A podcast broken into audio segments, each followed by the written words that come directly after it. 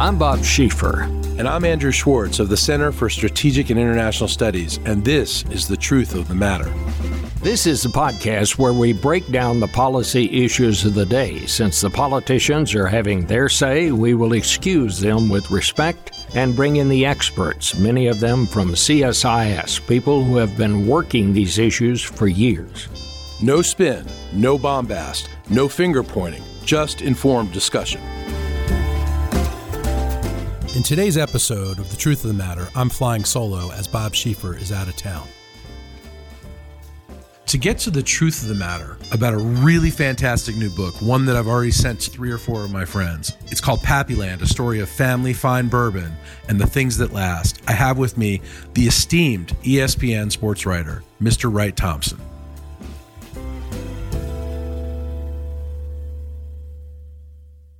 Wright Thompson, it is so amazing to have you here to get to the truth of the matter, not just about bourbon, not just about Pappy Van Winkle, but really, this book isn't really about bourbon at all, is it? Oh, I mean, it's funny. My day job is writing for ESPN, and I joke that those stories I write for them are barely about sports, and this is just barely about bourbon. I mean, I'm sneaking Thomas Merton in through the back door, you know? Yeah. Well, I mean, the thing that struck me, I got this book day one. I was on the advance list because I heard about it, and I like bourbon as much as anybody else. I grew up in Maryland.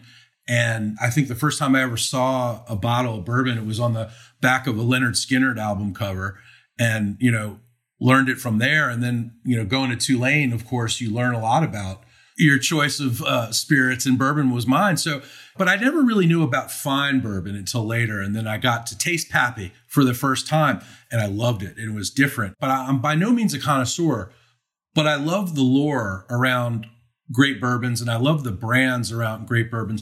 But what struck me about your book was it's about American life. It's about family. It's about sons and fathers, and about a way of life that we've all tried to grapple with in one way or another, isn't it?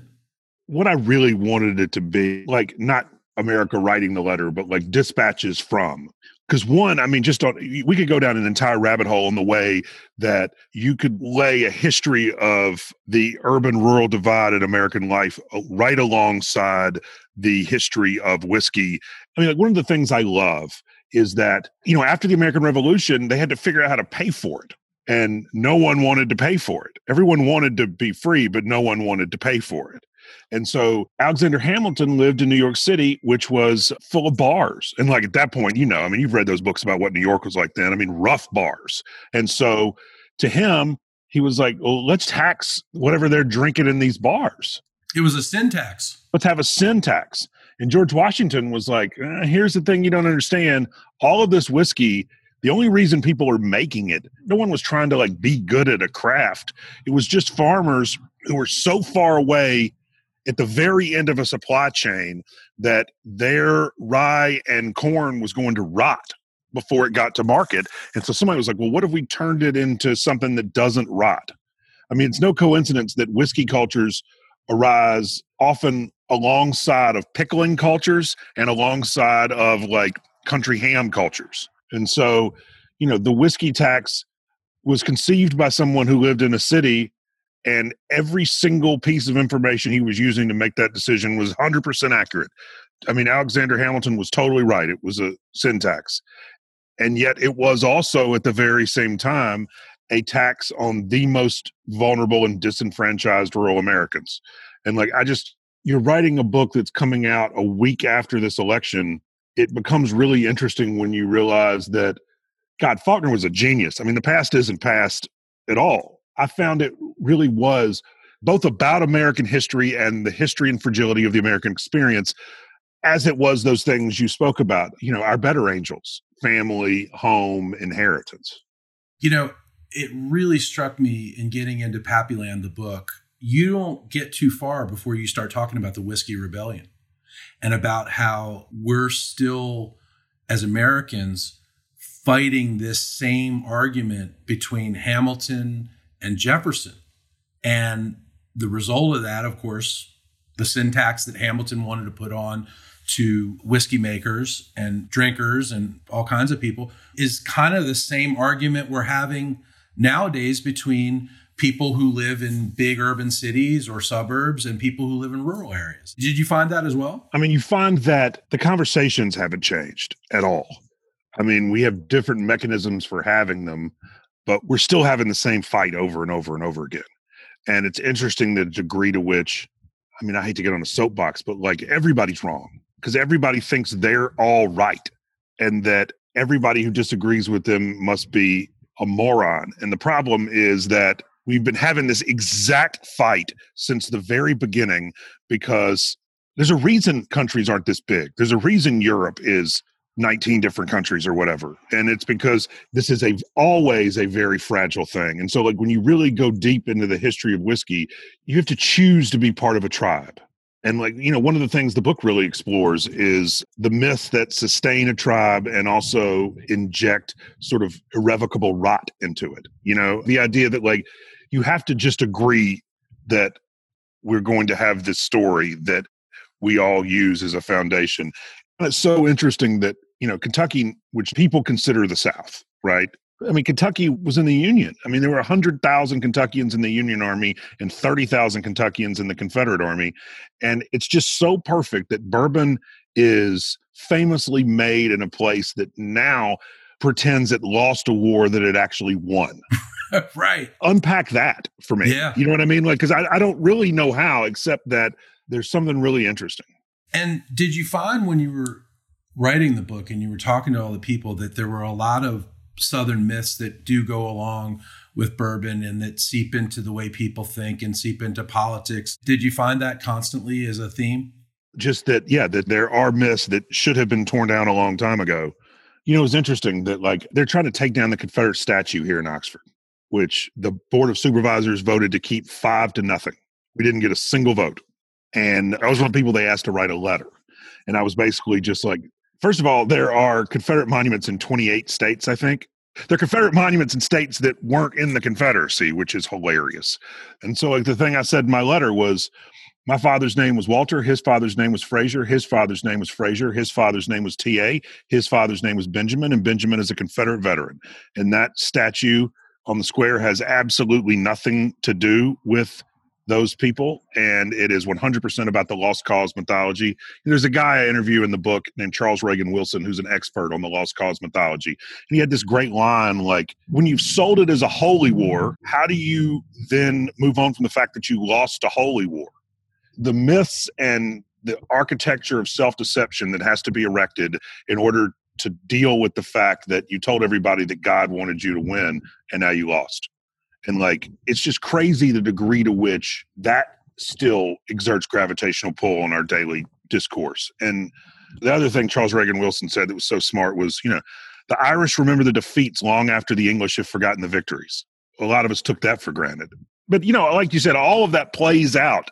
Those are all strings that are plucked at various times and then vibrate throughout the book. Do you think that's why bourbon itself, it's more than just a spirit? There's something about drinking bourbon that has a depth, because Pappy is clearly the king of all bourbons, right? And it's the hardest thing to get. We can talk about that in a minute, but you point out in the book that brands and brand names actually come from whiskey. That's it. I mean, just, you know, if you think about the word that best sums up the just utter disregard for truth in modern society, it is the word brand. Yeah. I mean, all brand means is a shiny lie.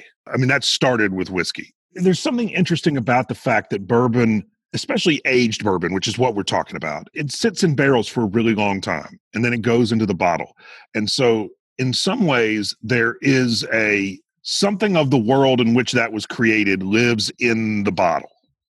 And so when you take the top off it, there's this brief sort of metaphysical intersection of two different time frames and periods. And it doesn't last long, and it's very, very fragile, but it is also very, very real. And there was a Dolly Parton podcast, Dolly Parton's America or something. Yes. And there was this thing in there where somebody said, nostalgia comes from the Greek words for home and pain.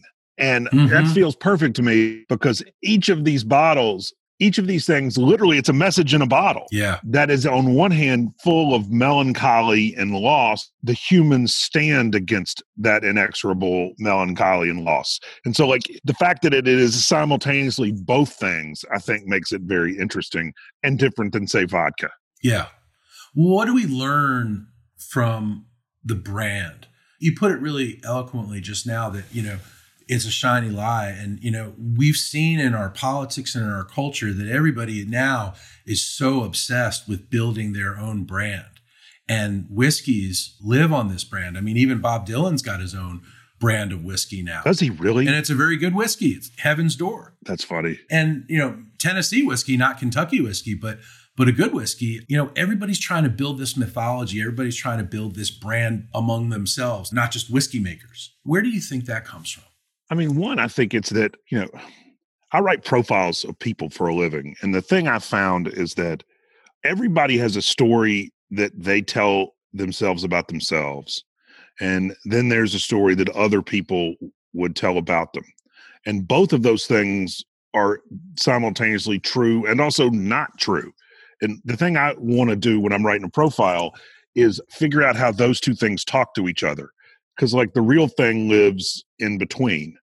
You know, it's interesting. Like, Bob Woodward wrote that book about John Belushi. Yeah. And it is fabulously well reported, and it is a terrible failure, awful book, because he was so into the things he was reporting, he left out the single most important part of it, which is that people loved John Belushi and wanted to save him. And he could be incredibly generous and kind. And so without that, you just have a litany of one guy's fuck-ups, and it's not interesting. And the greatest sin is, like, narratively, it was just two-dimensional and stillborn because there were no stakes for any of this. It was just another Hollywood asshole killing himself, as opposed to, like, a generationally beloved person killing themselves. And so I think that I like to be somewhere between the book that John Belushi's widow is going to write and the book that Bob Woodward is going to write. Because both of those things are true, but it's in how they talk to each other that the actual, you know what I mean? Yeah, it's such a memorable book because, I mean, I remember reading it, you know, when I was a teenager and vividly reported about how he was killing himself, but none of the genius of John Belushi comes through, and certainly none of the humanity. The only detail I remember from that book is Dan Aykroyd getting the phone call while he's writing Ghostbusters in his office in New York City. He gets a call from John's agent or someone who was like, look, he's dead. This is breaking any moment. And Dan couldn't get through to Judy Belushi. And so he runs from his office to John and Judy's place in the West Village to try to get to her before she turns on a radio or a television. And, like, the image of this incredibly famous person who really was just a best friend. Anyway, it's a long way of saying that everybody has a myth of themselves. Like, I have a myth of myself that I try to be really rigorous about interrogating because it's how you get in trouble, you know, and yet it is also armor. So those ideas are both presented and then interrogated in the book. You know, it's fascinating that you said this because my friend Stanley Booth, the writer, who wrote the great book, The True Adventures of the Rolling Stones, he always told me, you know, I don't write about music, I write about people.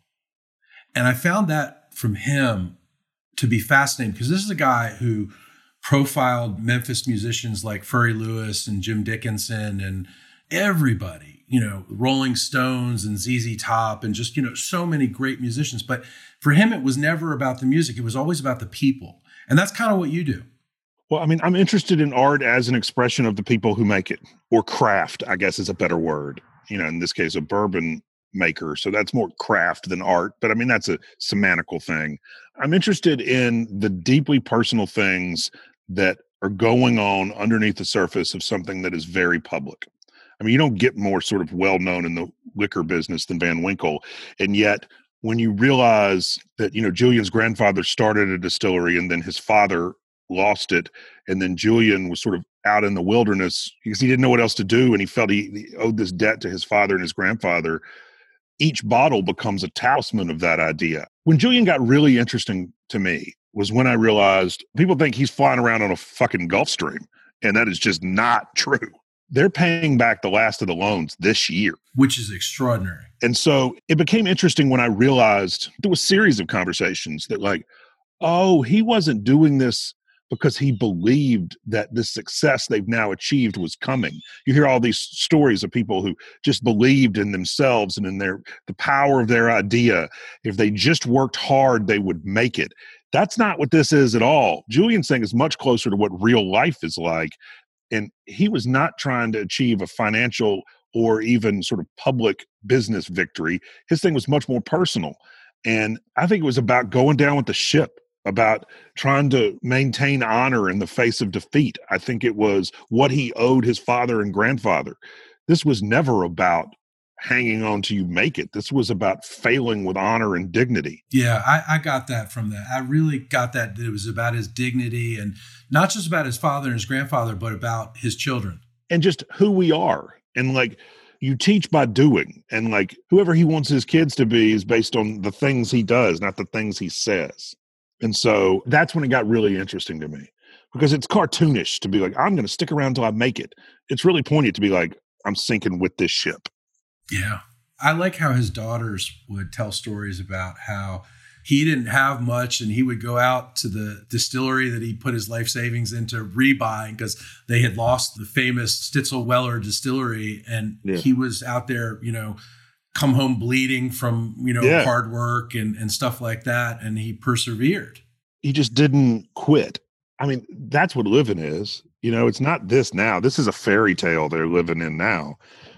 But like all of that work somehow lives in the bottle, you know, and all of that is implicit in it, in its current existence. And so I feel like when you have it in your hands, you're holding some piece of that idea. And again, I mean, maybe I'm just totally biased, but I just don't feel like Jen does that. It doesn't. And I think anybody who watches James Carville on MSNBC, and I know you must have heard about this. Well, you know, he blurbed the book. So part of me wonders if that was... Oh, man. Let me tell you, he did, because during the election coverage, he's got a bottle of Pappy sitting right behind him. Oh, I know. And he starts talking about how he's going to have to wait a couple of days to crack it open. And he starts talking about how it's about $300 an ounce. And he told everybody to put away their razor blades and their Ambien. Oh, I know. No, I mean, James Carville, I mean, like, it is a glorious thing to get to a point in your life where you just really don't give a fuck. Yep. It's true. And he just doesn't care. He's sitting there, you're like, this guy is so comfortable on television now. Yeah. And he also understands that this is all a farce. Like, he just is, he refuses to take it seriously. It's like, I love the TV show The West Wing. And there's that great thing where Leo McGarry is like, you just refuse to accept the premise of the question. That's the best interview advice ever. And I feel like he just lives that. He's like, I'm not, you can ask me whatever you want, but I'm here to say what I'm here to say. Well, I always loved him because this is a guy who, when he was teaching at Tulane, he would go on the air and the chyron would say, Tulane Professor James Carville, but he'd have an LSU hat on. Oh, yeah. Oh, my God. You know, when he went on Game Day and went deep in on the SEC deep state Alabama, that's just the funniest thing I've ever seen. Funniest thing ever. I had to speak at a conference once right after him. And man, I'll tell you, you can't follow James Carville.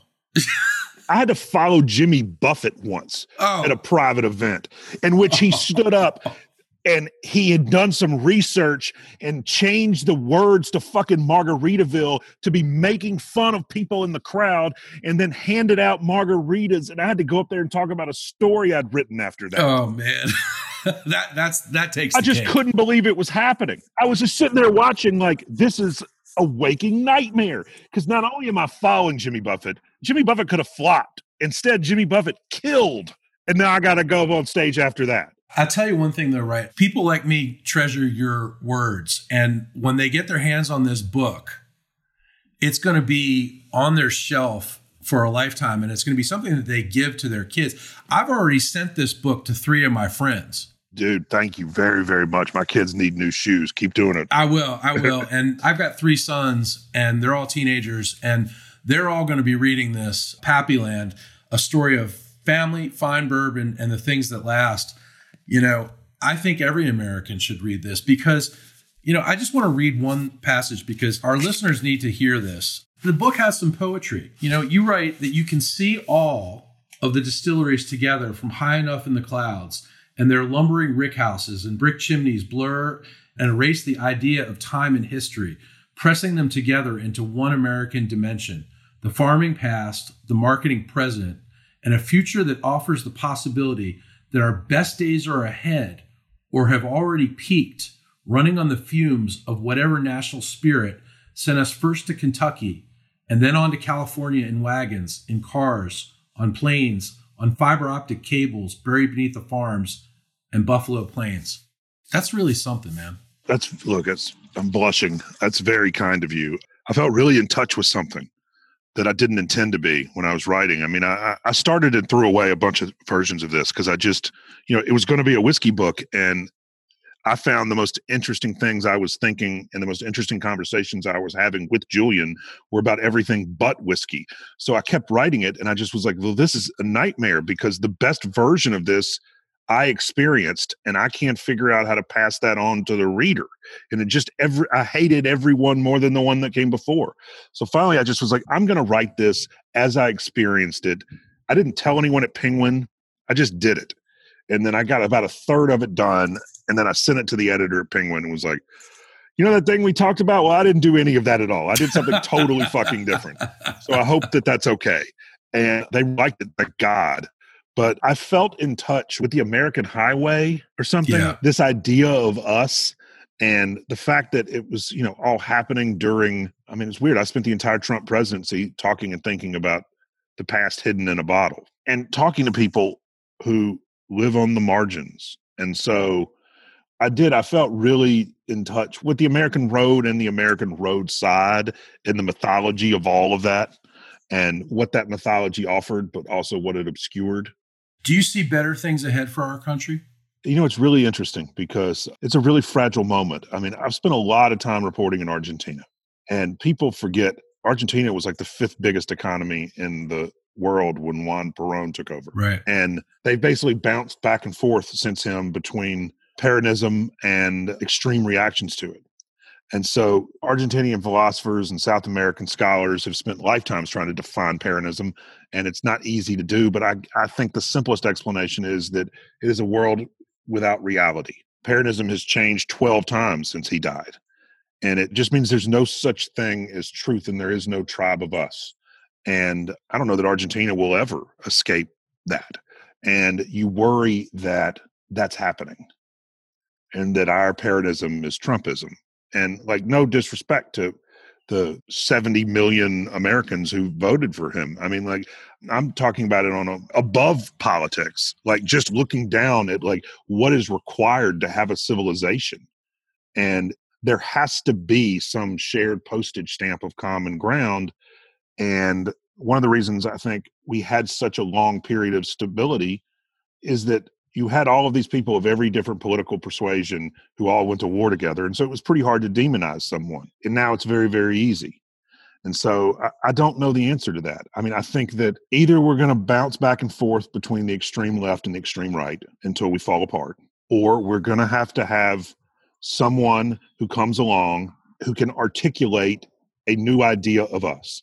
Because the old idea of us, which it's fashionable for Americans of a certain sort of economic status and political persuasion to beat up on America, but we are the only people who've ever tried this. And so having a multicultural, multi-ethnic, multi-religious country, I mean, I think we're the only people who've ever really done it, or even tried it. You know, I'm sitting here thinking, and I don't really think there is another one. There's some of them that do two of those things, but nobody who's trying three of them, and certainly not over such a broad swath of land. And so like everybody's going to have to realize that there has to be a tribe of us or we're in denouement now. I mean, I don't know if I'm right about that. I'm a fucking sports writer. No one should be listening to anything I think about this. They should listen to you, by the way, not me. Well, thank you for that. But, you know, it's funny because you see in both parties, you know, take the Democratic Party right now. There's going to be an internecine war in the Democratic Party between the liberal wing of the Democratic Party and the centrist wing of the Democratic Party. And how's that going to play out? And it's very hard for everybody to get on the same page. There's a great column in the New York Times by Thomas Edsall the other day about how the Democratic Party has a hard time managing itself because it's so diverse. And the Republican Party might have a little bit of an easier time because its ideas are less diverse. But what you're saying rings true to me. And we need to get on the same page at some level in America if we're going to be able to soldier on. I loved Joe Biden's victory speech because, I mean, that's an America I want to live in, where there are people I disagree with who aren't my enemies. You know, I have a lot of family members who voted for Donald Trump, and sure, I don't hate them. And I think I changed a couple of minds. You know, if you're an activist who've never changed another human being's mind, you need a new profession because you're really bad at this one. But like, the other thing, though, is I have friends who would tell me I am naive and that I am believing in some myth of an America that never existed, right? That I want some sort of easy, moderate stability that has always existed with a boot on someone else's throat. Do you know what I mean? And so, like, I need to learn more. I think we all need to, like, that's what I meant by the new tribe of us. We got to go to school now, you know, and, like, figure out what to keep and what to throw away and how we can agree on enough of it to have a country. That is for sure. So my final question is this. Why is it so hard to get a bottle of Pappy? And how does one get a bottle of Pappy? I mean, I'm in a lottery at the Maryland, you know, in Maryland, we sell liquor through state-owned stores. And the liquor store near me, you got to get into a lottery to get a bottle. And so I haven't won yet. So we'll see. But how the heck do you get one? Well, a couple of things. One, you have to get in a lottery. Say 20 years ago, they were putting out, say, 2,500 cases. Now they're putting out 9,500 cases, roughly. It's almost impossible to get. The other real problem is I've gotten in trouble talking about this because, like, I committed the greatest sin, which is I told the truth in public. But state liquor boards, not uniformly, but a lot of them are very corrupt. Mm-hmm. And so the way the states allocate them, like, somebody needs to do an investigative story about that. And mm-hmm. I think that might explain one of the reasons it's so hard to get. But that's a minor thing. The main reason it's so hard to get is that way more people want it than it exists. And Julian and his family have lived through the bust of the bourbon business. And so, you know, people are asking, well, why don't you just make more? Well, Julian is putting stuff in barrels right now that he'll die before it hits a bottle. You know, he's got to pass this thing on to someone. And is he willing to bet his family's, his children and grandchildren and great-grandchildren's future on the fact that America's going to want to still be drinking this in 20 years? So he is very conservative. I mean, you know, he also is trying to not get so caught up in the fever that he puts them in a situation where today's success actually ensures tomorrow's doom. So he's playing a long game in a way that you and I aren't. Right. So basically, you can buy it for a fortune on a secondary market, which is crazy because you're talking about $3,000 and up. And here's the thing. Somebody has a Buffalo Trace capper. I don't know where they got it, but some of these counterfeits out there are real. Like, you can't tell the difference until you open the bottle. What's interesting is all the ones they confiscate get sent back to the distillery and Julian tastes them. Wow. And some of them are pretty good counterfeits too, I bet. That's what he says. He's like, some of these are like, I don't know what, this isn't our whiskey, but they're not just putting Jim Beam in here, you know, yeah, or whatever. It's pretty good. Well, Wright Thompson, this has been a real pleasure. Something that I know our listeners will savor like they would a nice glass of Pappy. We thank you for your time today, sir. Absolutely. And by the way, if you're a smart person and you disagree with my political opinions, I'm a sports writer. I cover football. I'm doing the best I can. God bless you, my brother. Thank you so much. All right. See you, bud. If you enjoyed this podcast, check out our larger suite of CSIS podcasts. From Into Africa, The Asia Chessboard, China Power, AIDS 2020, The Trade Guys, Smart Women, Smart Power, and more. You can listen to them all on major streaming platforms like iTunes and Spotify. Visit csis.org/podcasts to see our full catalog